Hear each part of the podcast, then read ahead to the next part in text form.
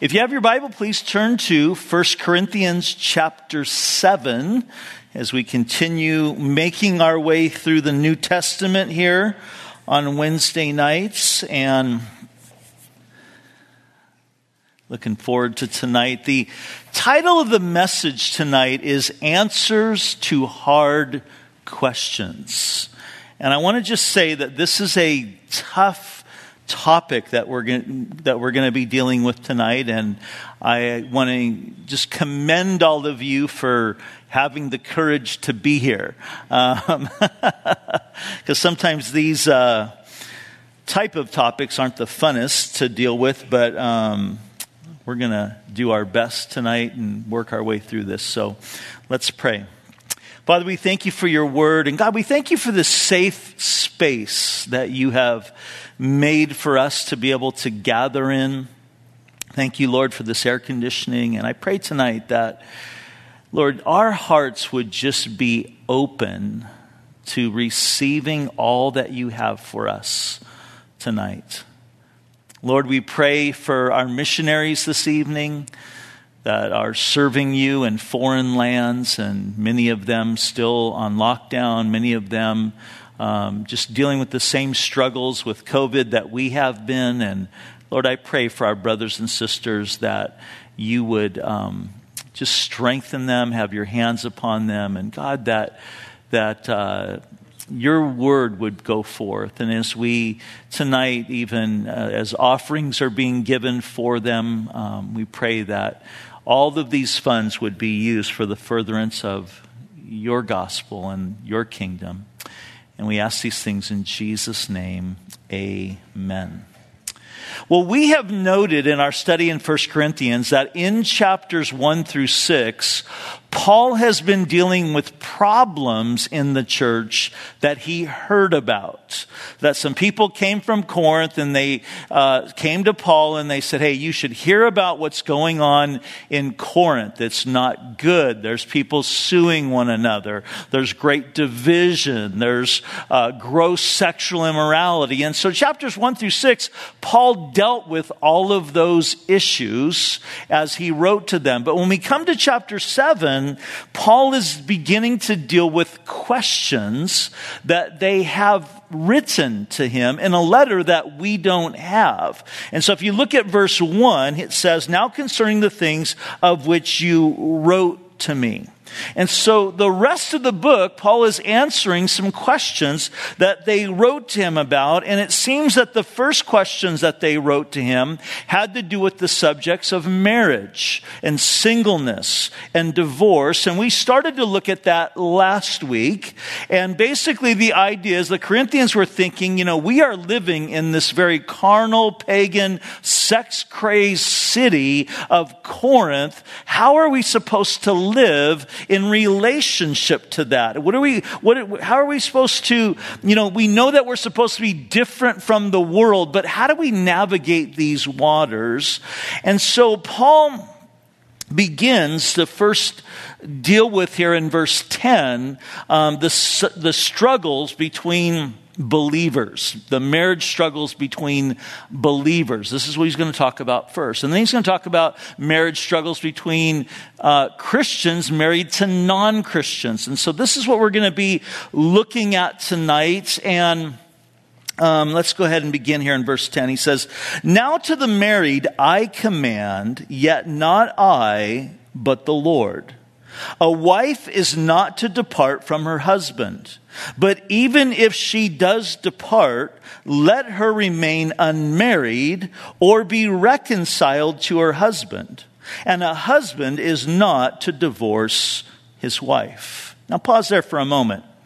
Paul begins here by saying, Now to the married I command, yet not I, but the Lord. And what he's doing here is he's beginning to remind them of what Jesus taught about marriage and divorce. And we have what Jesus taught on this subject in Matthew chapter 19. And I want you to keep your place here in 1 Corinthians 7 and turn over to Matthew chapter 19. And we want to look at what Jesus talked about there on this subject because that's what Paul is referring to here.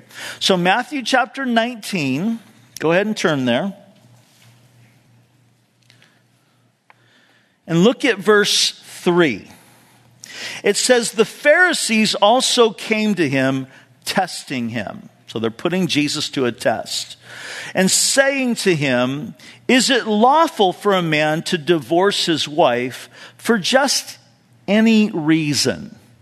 For just any reason, these were the words that were the center of this debate. And you see, the issue of marriage and divorce was a hot topic in that day because there were two schools of thought, two rabbinical schools of thought that really fueled this debate. And each school of thought understood that the Mosaic law gave permission for divorce according to Deuteronomy chapter 24 verse 1. And the reason that that Moses gives there in that verse is uncleanness. If your wife was found to be unclean, the question that came up and the question that was being debated by the, the rabbis was what constitutes uncleanness? Does that mean your wife refuses to take a bath? Is that what he's talking about? No, that's not what he's talking about. What was he talking about? Well, in the liberal school, the school of Hillel, that rabbi, uncleanness was basically anything about your wife that caused you to sin. So if your wife did something that upset you, if she did something that caused you to get angry, then she could be deemed unclean, and that would be, according to Hillel and his school, that would be grounds for you to divorce her. Or if she said anything about your mother, Anything about her mother in law? Yeah, seriously. Then she could be rendered unclean and you could divorce her.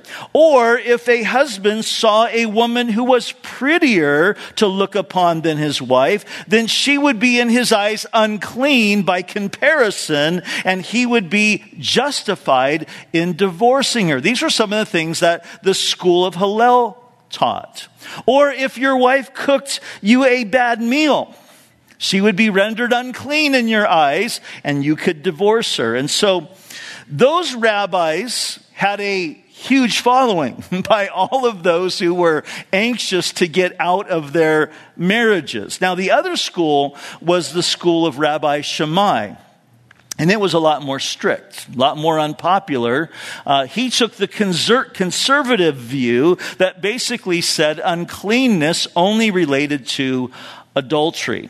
So the rab, the Pharisees come to Jesus here seeking to test him. They want him to pick sides because they knew if he agreed with the, the rabbis, the school of Hillel, then they would accuse Jesus of not taking the law of Moses seriously. But if he agreed with the more strict law, uh, school of uh, Shammai, then Jesus would become unpopular with the multitude who generally liked this easy access to divorce. Jesus, as always, gives a very wise response. Look at verse 4. And he answered and said to them, Have you not read that he who made them at the beginning made them male and female, and said, For this reason you shall leave your father and mother, and be joined to your wife, and the two shall become one flesh. So then, they are no longer two, but one flesh. Therefore, what God has joined together, let not man separate this. Now, I want you to note here that Jesus takes them back to the Word of God.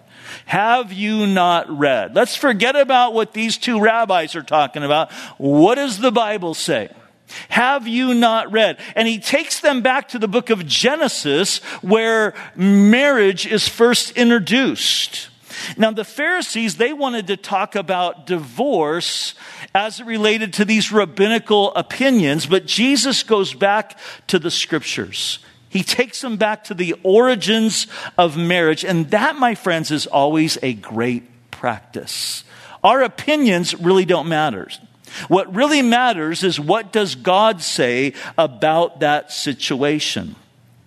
And what God says is that He calls a husband and a wife to come together. And as they come together, they come together as one flesh. that there is a oneness that God recognizes in marriage that goes way beyond the sexual union. The sexual union is only a part of it, but it's a oneness that God recognizes in the covenant of marriage. And the law of God was not that a man should forsake his wife whenever he had a mind to do that for whatever reason. But no, the law of God was, the heart of God was that a man should forsake his mother and father and that he should cleave unto his wife. That was God's heart. This is serious, in other words. It's a oneness when you come together. And notice verse 6 what, what Jesus said there. Therefore, what God has joined together, let not man separate. So the first thing that we see that Jesus does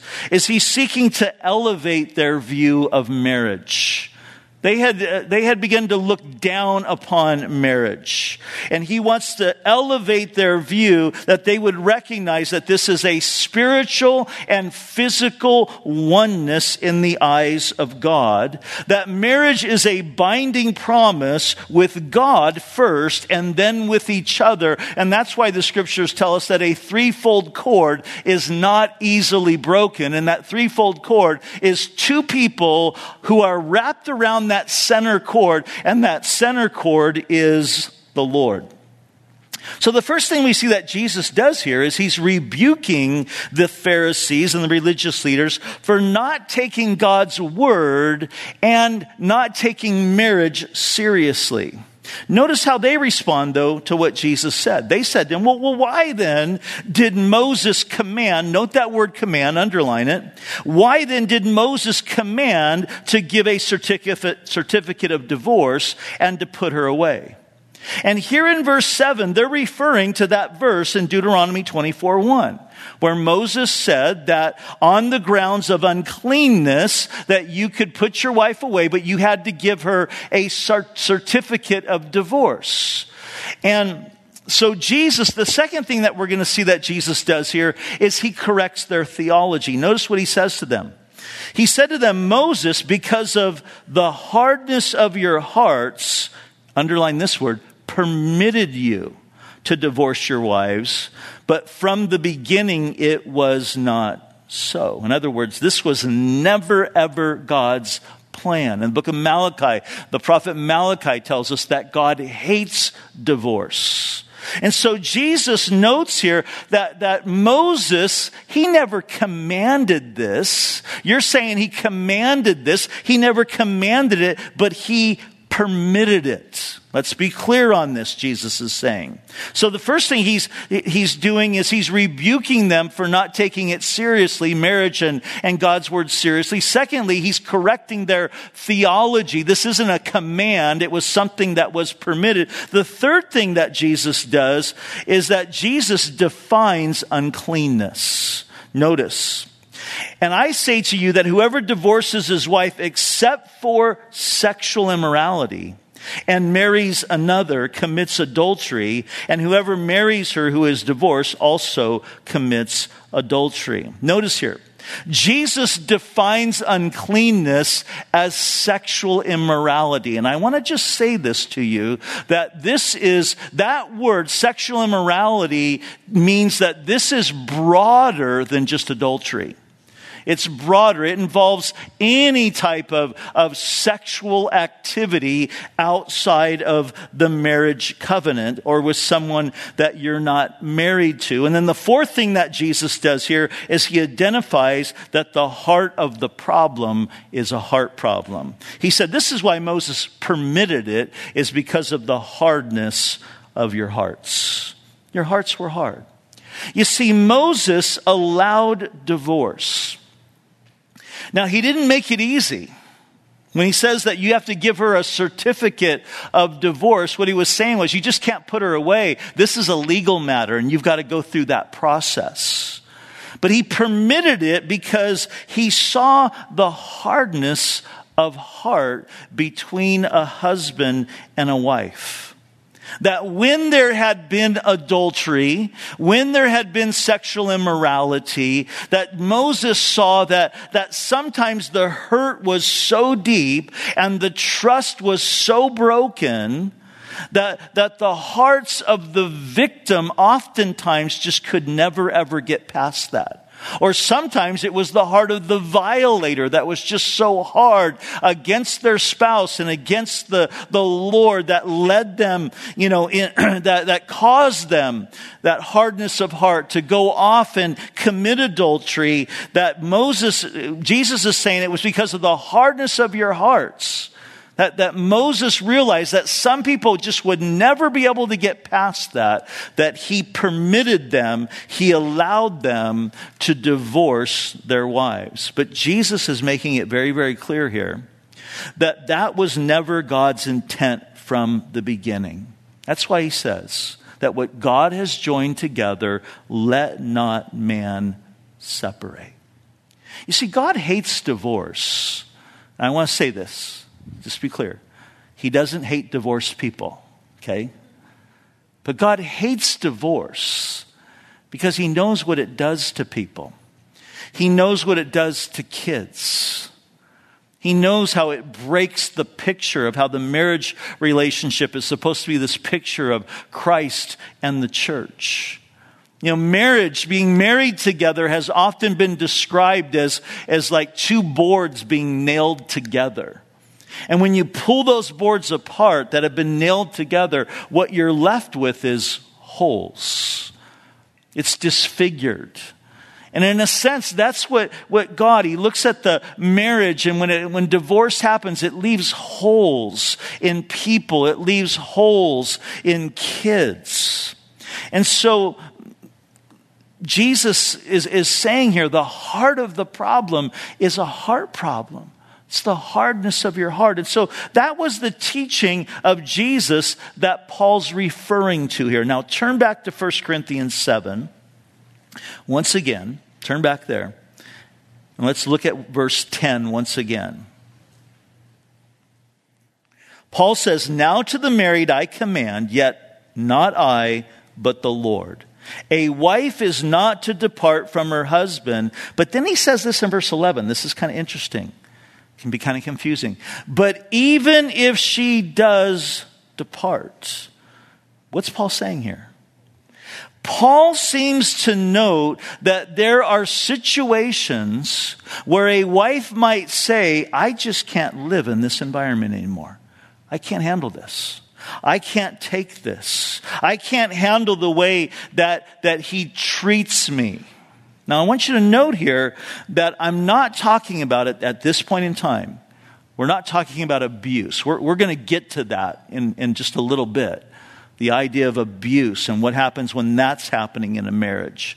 But I'm talking about here just sometimes the tension in a marriage is so great that one person just says, I can't handle this right now. I'm done.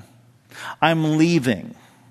And Paul is not affirming, I want, I want you to note this. Paul is not affirming that decision.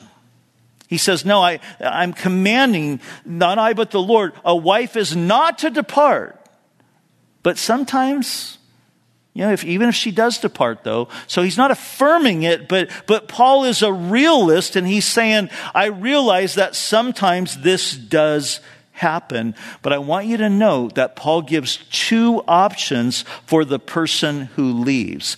Option number one, remain unmarried. Just go the rest of your life and no longer get married. You're not free to divorce and you're not free to marry someone else. That's option number one. Option number two is be reconciled to your spouse. Paul says, look, if you leave, these are the two options that you have. And then he says this, and a husband is not to divorce his wife. So husbands, if your wife bails, if she leaves, that doesn't give you the green light to suddenly now divorce her. Now I want to pause here for a moment. And I want to share my opinion. I'm stating that this is my opinion with you about separation. And I think that what I'm going to share does line up with the heart of Scripture. But this is what I have experienced in 36 years of pastoral ministry. It's my opinion that in extreme situations where the hurt is so deep and the tension is so strong, that it's like just constantly for both people, both spouses in the house. It's like walking on eggshells. It's my opinion that separation can be constructive if, and it's a big if, it's based on these conditions. Number one, both spouses are in agreement with the separation and that it's for the purpose of reconciliation. The idea being is like, you know, we're just always at each other, you know, right now when we're living together. So one of us is going to step out of this to kind of let the tension die so that we can come together several times during the week and work on this. But it's like we, we need a break from this tension that is happening, okay? So number one, it, that it, separation can be constructive based on these conditions if both spouses are in agreement that the purpose is for reconciliation. Number two, that both spouses are committed to work on the marriage. That both of them are saying, yeah, we recognize the tension here. We recognize we just can't get past this, but we want to work on this. And so I'm going to step out so that we can come together in counseling and we can date and we can kind of begin to start over and we can work on this. So that's condition number two. Condition number three is that both agree to have their separation monitored by a pastor or a marriage mentor somebody who is going to call them on the carpet, somebody who is going to say, hey, you're, you're, you know, you're in the flesh right now, somebody that's going to be able to meet with them in that way. And condition number four, that it's not for too long. That it's not for too long. If those conditions are not a part of the separation process, my experience is that 99.9% of the time that marriage will end in divorce. Someone will just give up and say, I'm, done. I'm done. They get separated. They get, they, they get to the point where they're, you know, begin to get comfortable being independent. They like not having, you know, that tension. So there are rare exceptions, I believe, where separation in, in a separation time in a marriage that is really, really having some very serious and severe problems can be helpful. But, but again, it's definitely the exception based on those conditions, and it's not the norm. And I've seen couples that have gone through that process and submitted themselves to the Lord and they've submitted themselves to pastoral leadership and marriage mentorship. And I've seen them come out the other side of that and stay together and have their marriage be healed. But when they don't want to do that and they separate 99.9% of the time, it ends in divorce. And unfortunately, I think there's way too many people today that are looking for ways to run out of their marriage in the church. Way too many people that are just like, this is way too hard. I don't want to do this. And they're looking for ways to run out rather than seeing that their marriage relationship is actually a tool that God is using to mold them and shape them into the image of Jesus. You see, you don't have to be married very long to discover that there are going to be times when your spouse will rub you the wrong way. Okay? Everybody that's married that agrees with that, say amen. All right? yeah, it happens. You you're married a week or two and suddenly you realize like she or he is rubbing you the wrong way. Now, this is so hilarious. There's times when I'm, you know, doing premarital, premarital counseling with a, usually it's a young couple that is this way they're in la la land, you know. And, and, they're like, I start talking like, hey, this is going to happen. You're going to find, you know, that, that you're going to start to rub each other the wrong way. And they're looking at me and they got that look in their eyes and that, you know, they start to smile. It's like, not us we are just so in love. You know, that's not going to happen. We're going to be the exception, Pastor Rob, you know. And then a month or two or three weeks into their marriage, you know, they're calling me like, you were right. You know, what do we do?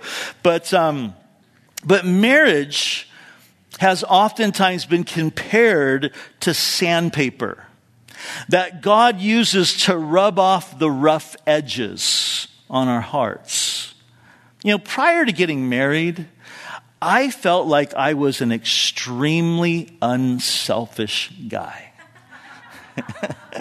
I mean, I devoted tons of my time to my church and serving the less fortunate. And in my mind, I thought, man, I am just so unselfish. I am so giving. I'm easy to get along with. And then I get married and marriage revealed just how selfish I really was. And I'll be honest with you, it was shocking to me. And I didn't like it. I mean, it was like God just, just shined a big spotlight on my selfishness and the wickedness of my heart. And I was like, oh, I don't like this. And then we had kids and he just magnified it even more. Because suddenly now I've got to share Denise with, with these kids and, and many times she preferred them over me. And it's like, I don't like this. And it upset me, but it also made me uncomfortable. Because I was uncomfortable that, like, man, I'm a wretch. I'm, I'm not as strong in the Lord as I thought I was, you know? And it just began to, you know, just God began to use that to work on my heart. And here's a big lesson for those of you who are married. Here's a big lesson to learn in marriage is that when your spouse is doing something that upsets you, when they are rubbing you the wrong way, don't think, what is wrong with them? See, that's our natural tendency. What is wrong with him? What is wrong with her? Don't think that way, but instead ask, Lord, what's wrong with me? Why is this bugging me so much? What are you trying? Why, why, you know, they're rubbing me the wrong way. What's the rough edge that right now you're wanting to use in this to, to change me and to deal with me? You see, marriage is like being on the potter's wheel, and the potter is sometimes when the clay is on the wheel, he's pounding it and he's pushing on it. And no one likes to be pushed or pounded, right? We're not like, more, just more, come on, bring it on. You know, no, we're like, I don't like this. This is uncomfortable. But the pushing and pounding is necessary. And God is using it to make you and me more like Jesus. And that's part of what the marriage process is about. It's to mold us and shape us. So don't run. Don't seek to bail. Hang in there because God is working. He's in the process of making you what he says in, in Ephesians 2.10, his masterpiece. And that masterpiece is going to more and more begin to look like Jesus. But in that rare situation where there's a lot of damage has been done and the trust has been broken, and you're just like, man, I need a break. Paul says, hey, if the person departs, if they're like, just, I, I, need a, I need a break from here, here's their two options remain unmarried or be reconciled.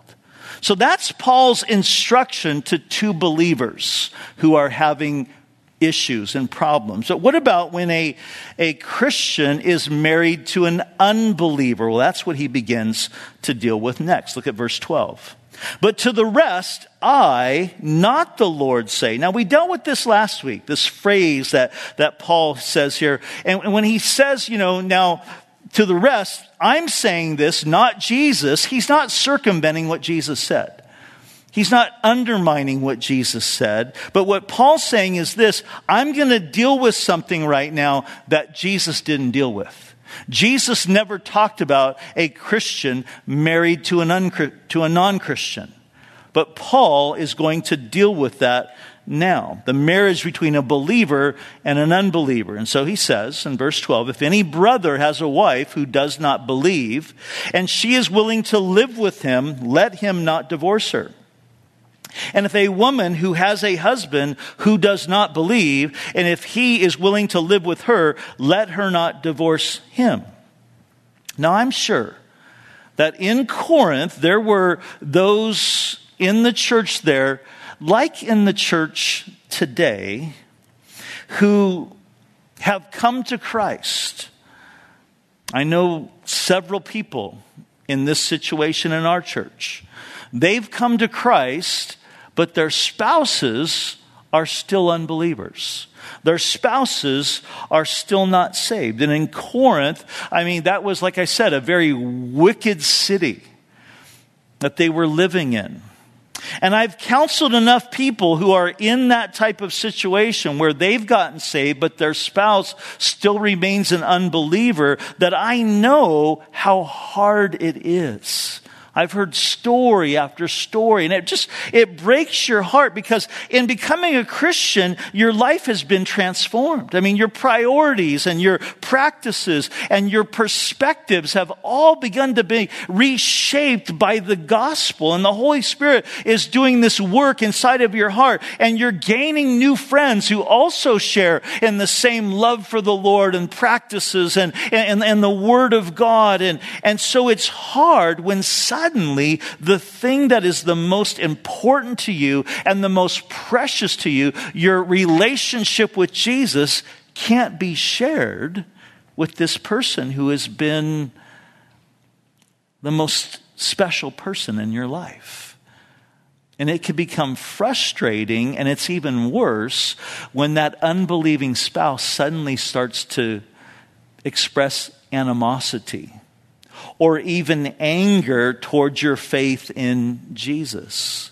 Because suddenly now that, that Christian spouse isn't interested anymore in doing the things that you used to do. You're not interested anymore in, in getting high. You're not interested in, you know, going to, to, you're not comfortable going to the places that you used to do and, and the things that you used to do because now, you know, the Holy Spirit inside of you is saying, hey, you know, you shouldn't be here. And you're like, you, you sense that and you feel that and you're not comfortable in that. And oftentimes when you're like, hey, I don't want to go do that. If you want to go do that, you know, fine, but, but I, I don't want to go do that. And I would encourage you, if you're in that situation, to come up with different alternatives. You know, another hobby, something that you guys can begin to do together that isn't going to be, you know, sinful for you, but might be comfortable for him or her. That's the unbeliever. But oftentimes the problem is, is they don't like that. You know, John said that the, the darkness hates the light because the light exposes their evil deeds. And oftentimes that's what begins to happen. The, the, the person who's still in darkness starts going, man, I just don't like this. And they're no fun anymore. And they're cramping my style and, you know, and all of this. And so they start to get, get angry and there's an, this animosity. And then here's what often happens that believer living in that situation can start longing for a marriage relationship with somebody that loves Jesus. And you know, it's a natural longing, but it doesn't make it right. You know, they start looking at their friends who are Christian couples and going, man, I wish I had that. I wish my husband treated me like that. I wish, I wish we could sit in church together and worship the Lord and read our Bibles together and, you know, all of that. And so they, they start, you know, wanting that and longing for that. And then there's that temptation to just want to bail on the marriage relationship. But Paul says, look, being unequally yoked, and that's what it is when a Christian is married to a, a non Christian. Paul is saying this being unequally yoked is not grounds for divorce, even though it's hard. It's not grounds for divorce. So if your unbelieving spouse wants to stay married to you and live with you, Paul says, don't divorce them. Period. Now, the obvious reason why Paul would say that is because, like we said, God hates divorce. God is so into the marriage covenant. And when there hasn't been adultery or sexual immorality that is taking place, you know, there, there's not a biblical reason to leave that marriage. And so those are the obvious reason, but there's another reason why Paul is advocating here that you don't bail, but you stay. And he talks about that in verse 14 when he says, For the unbelieving husband is sanctified by the wife, and the unbelieving wife is sanctified by the husband. Otherwise your children would be unclean, but now they are holy. Paul says the unbeliever is sanctified in the marriage. What does that mean? Is Paul saying that that person is saved? No, because that's why he refers to them as an unbeliever. Only those who have put their, their faith, who have believed in Jesus, are saved. So what does he mean here? Well, the word sanctified, we, you know, Paul uses it a lot in referring to us as Christians, that we've been set apart to, unto God. But the word simply means to be set apart. And what Paul is saying here is this, is the unbelieving spouse is set apart for special gospel influence while they are in that relationship. Well, they're married to that Christian. There's a way better chance and a way better situation for them to encounter Jesus who is living in you than they would if they were living somewhere else with a bunch of unbelievers. So they're set apart for that gospel influence. Peter talked about this uh, as well in 1 Peter chapter 3 writing to the wives, he said, Wives, likewise be submissive to your own husbands, that even if some do not obey the word. Now, when he says that, that could mean somebody who's not a Christian, or it could even mean somebody who is a Christian who isn't obeying, isn't following the word of God. So he says, even if some do not obey the word, that they, without a word, may be won by the conduct of their wives. And here's how when they observe your chaste conduct accompanied by fear. That's the same idea that Paul is getting at here in 1 Corinthians chapter 7 is that the unbeliever is set apart. They're, they're sanctified, set apart for special gospel influence by the conduct of their spouse. Not nagging them, you know, not putting Bible verses on the toilet seat not putting the Ten Commandments in their lunch sack when you send them off to, you know, work that day. No.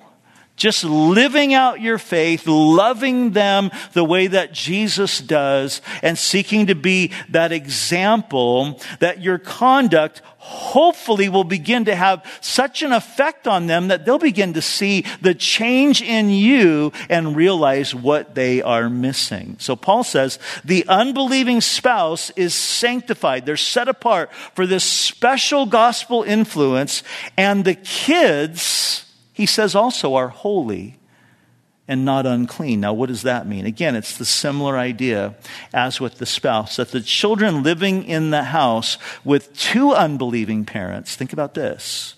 Children living in the house with two unbelieving parents, they're, they're devoid of gospel influence in that home.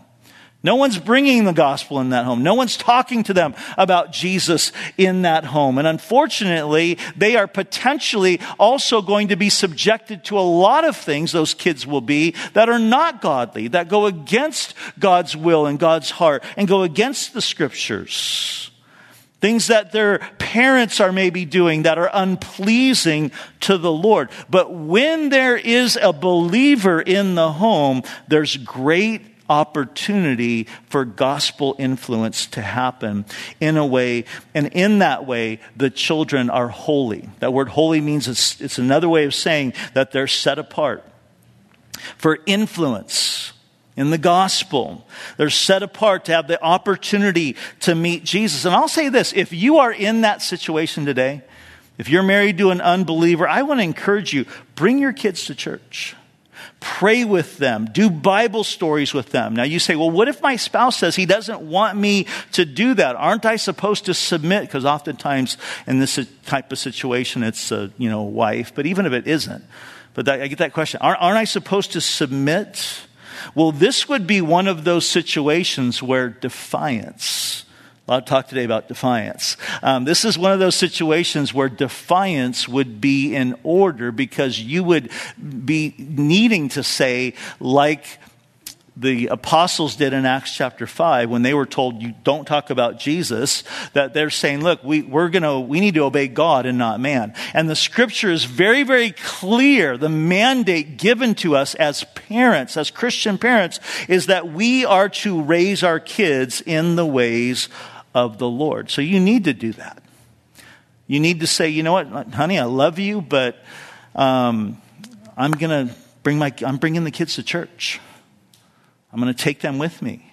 My mom did that. Took my brother and I, even though I didn't want to go. she would drag us, you know, off to church with her. And so you, you do that. And ultimately, though, your child is going to have to choose for themselves when they reach that age of accountability that they're going to have to make that choice of whether or not they're going to serve Jesus or not. But if you are in that type of situation, you have a tremendous opportunity to influence those children while they are young. So Paul deals with the situation of an unbeliever who wants to stay but what if the unbeliever departs? Well, that's what he deals with next in verse 15. But if the unbeliever departs, let him depart. A brother or sister is not under bondage in such cases, but God has called us to peace. The unbeliever departs, let him depart. You're not under bondage. What would be the bondage that Paul is referring to? Well, this points us back to verse 11 when he says that even if a person departs from the marriage, the two options are remain unmarried or be reconciled. Now, if you're uh, married to an unbeliever and they leave you because they just can't handle your Christianity anymore, it, it, would be bondage for you to live in a state where, you know, you're like, hey, my spouse has left me. They want nothing to do with me, but they're not going to divorce me. They don't want to divorce me. They don't want to pay for a divorce. I hear that all the time. So they, they're just, they've just left. What am I supposed to do? Paul is saying in that situation, you're free. You are free. They have left that marriage, but you are not in bondage to stay in it. You're not in bondage. The bondage would be, you mean I got to stay the rest of my life unmarried? I got to stay the rest of my life in limbo, like wondering, like, are they ever going to come back again, you know, type of thing. Paul says, no, no, no, you're, you're free. You are free. You, are not in, in um, you know, bondage to that. Now, here's what I want to say, though. If that happens to you, don't file the next day. don't be like, all right, they're gone. No, don't, don't file the next day. Give the Lord an opportunity to work. Give the Lord an opportunity to work on their heart because maybe that unbelieving spouse, once they leave, will come to that place where they start to realize what they have. And what they miss, like the prodigal son, maybe they'll get to the place in their pig pen that they come to their senses. And that's the point of what Paul says in verse 16 when he says, For how do you know, O wife, whether you will save your husband? Or how do you know, O husband, whether you will save your wife? And that's the heart of the Lord. So if the unbeliever departs, Paul says, let him go. And if they want to stay departed and they're just like, you know, I don't want anything to do with you, but I don't want to divorce you because it costs too much money, Paul says, look, you're not in bondage to that. God wants you to live in peace. You're free because they've departed. Now, there's one last thing that I want to touch on here, and I want you to listen very closely. So if, you, if you're, somebody's starting to nod off, give them a good elbow. Say, Pastor Rob told me to do it, okay? Because I don't want anybody to misunderstand what I'm going to say right now. Here's the question I've had to deal with this a lot. Does departure have to be physical? Here's what I mean by that. When Paul says if they depart, does that mean that they move out of the house? Or can a departure happen even though they're still in the house. So the question is, is does the departure have to be physically leaving? And I think the, the answer to that, again, this is my opinion, is no. You see, sometimes people will leave a marriage emotionally. And they'll leave a marriage in every other way before they have actually left it physically. And the Christian, you know, in that type of situation where they're living with somebody who is just checked out, wants nothing to do with them, they're just living under the same roof, they're sleeping in different rooms, you know, they're, they're just, you know, it's, it's all this tension and, and, and, and so they're just kind of living, you know, that person's just chosen to kind of live a separate life from you, but still under your roof. The Christian then feels in bondage. I mean, it's this horrible situation where they feel trapped. And I'll give you an example. I once met with a woman, counseled this, this lady, whose husband was not a Christian.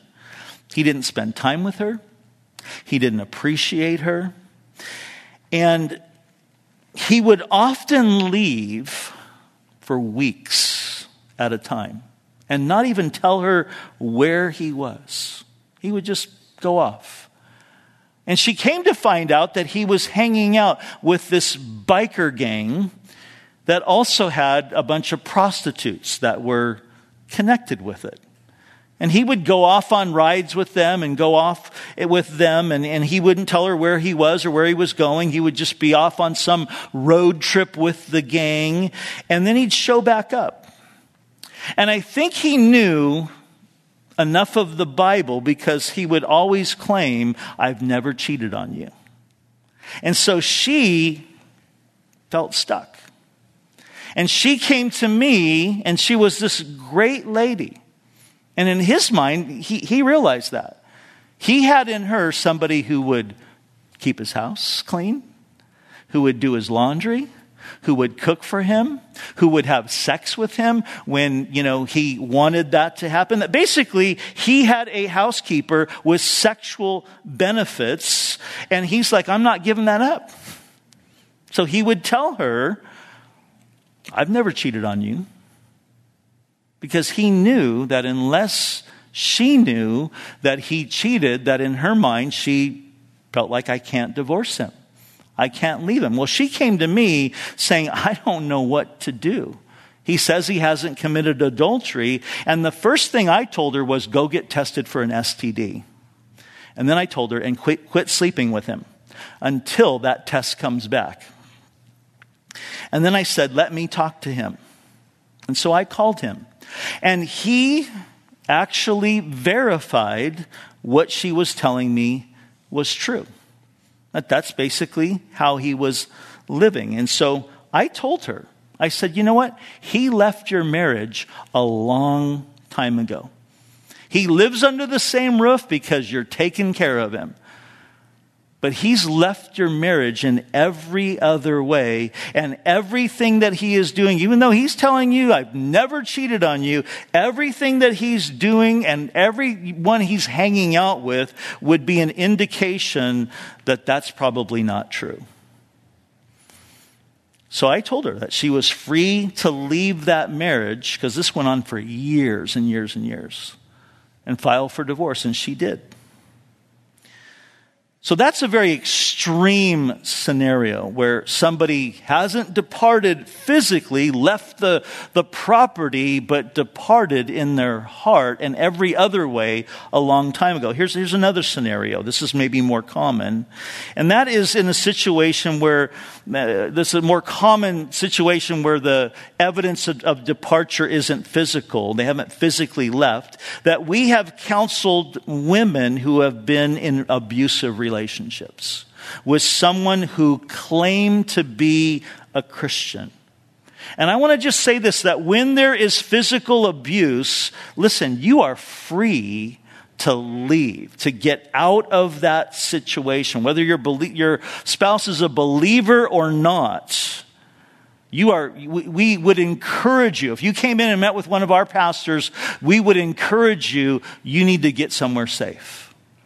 You need to get out of that situation where you are in danger. God has not called you to be a punching bag. And if your spouse, believer or not, refuses to get help, refuses to, you know, come in for counseling, you're free to divorce that person. Because what, even though they haven't left, the premises, they've left the covenant in every way. And God, as I said before, does not call you to be a punching bag. And that person who is treating you like they've departed from the marriage covenant even if physically they're still residing over the same roof. And on top of that, they're acting. They might profess to be a Christian, but if you have somebody beating you up, they're acting like an unbeliever. And this is heavy what Paul said in 1 Timothy chapter 5. He says, And these things I command that they may be blameless. But if anyone does not provide for his own, and especially for those of his household, he has denied the faith and is worse than an unbeliever. That's what Paul said about a man who wasn't taking care of his family. Paul's like, you know what? You are worse. You've denied the faith, and you're worse than an unbeliever. So somebody that's being abusive, I think, falls into that category magnified by 10. That's for physical abuse. What about verbal abuse? Now, again, I want to be very careful here because I'm not talking about, when I say verbal abuse, I am not talking about, my husband got mad and yelled at me today. That's probably happened to 90% of the women in our church, including my wife, okay? We're broken people. We're sinners. The flesh comes out. So I'm not talking about somebody yelled at you, but I'm talking about situations where the verbal abuse is constant and it's degrading and it's vulgar and it's been going on for a really, really long time. And it's escalating. And usually in those type of scenarios, the husband is very controlling and he's very manipulative. And he'll rage on her. Sometimes it's a reversal. Sometimes it's the wife to the husband, but usually it's the guy. He will rage and then he'll be like, Oh, I'm sorry. I'm so sorry. And he'll cry and he'll buy gifts only to blow up again a day or two later. And whether it's intentional or unintentional, there's a pattern that starts to get formed that leaves the Christian spouse, usually the wife, feeling beat down and afraid and frustrated. And somehow, because of the manipulation, it leaves her feeling like it's her fault. I've seen this over and over and over and over again. That she is living with, if she was just, you fill in the blank, he wouldn't act like this.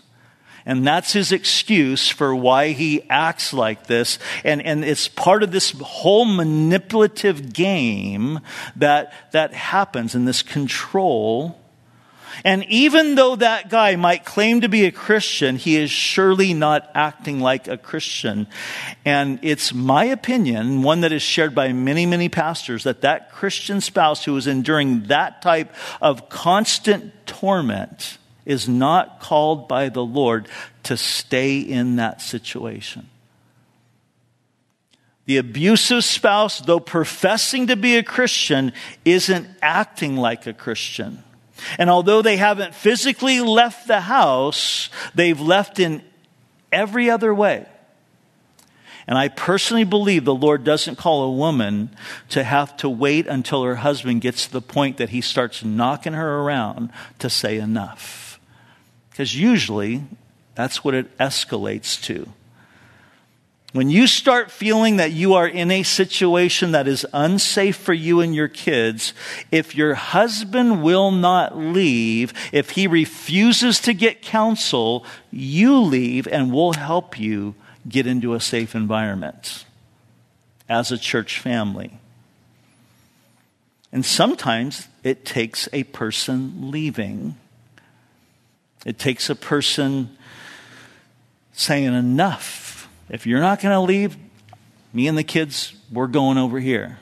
To bring that rebellious spouse to their senses where they finally wake up and come to Jesus. But sometimes, unfortunately, that type of situation, when there's that type of abuse happening, again, not saying my husband got mad at me today, yelled at me. Because I say that because there's a lot of people who are looking for ways to just get out of their marriages. And they'll look for, you know, oh, my husband's verbally abusive. And he's not being verbally abusive. He might have a temper that comes out every now and then. But I'm talking about it's constant, it's degrading, it's vulgar, it's escalating, it's manipulative. You know, that's what verbal abuse looks like. And when somebody is in a place where they're just like, you know, the problem's not me, it's her. And unfortunately, I, have had to deal with that. Many of our pastors have had to deal with that. In that type of situation, when a spouse, even if they profess to be a Christian, although they're not acting like one, there isn't the fruit that is evident even though they might come here and worship and all this, but there's a whole other thing happening at home. In that type of situation, if that person is unwilling and they're just like, problem's not mine, that that could be, and again, it's not something to jump into quickly, but that could be grounds for what Paul is saying here for divorce in the sense that, hey, you are not in bondage to live in that type of situation because even though they haven't physically departed, they've departed in every other way. So, in closing here, I, I want to just say, I want to emphasize again the Lord's heart being communicated here to the Christian spouse who's married to an unbelieving spouse. Don't seek to get out of that relationship. Hang in there because the Lord wants to use you in the life of your unbelieving spouse, and you just never know. And I've known, you know, ladies and men in our fellowship here who have been married to an unbeliever for 20 years and they're still not saved and they found a way to, to make it work and find those things that they can do together and they still enjoy you know that relationship with one another even though there's that one thing that, that is missing and in their heart of hearts and they still pray every single day that their spouse is going to come to jesus and we pray with them that's God's ultimate desire is to use the believing spouse and or the kids to get the unbeliever to come to faith in Christ. That's exactly what happened to my dad. As I mentioned before, my wife, my, my wife, my mom used to bring my brother and I to church with her, this Baptist church that she was going to. And every single Sunday at our house was a war because my dad was watching football, and I wanted to watch football with my dad. But mom was taking me to church.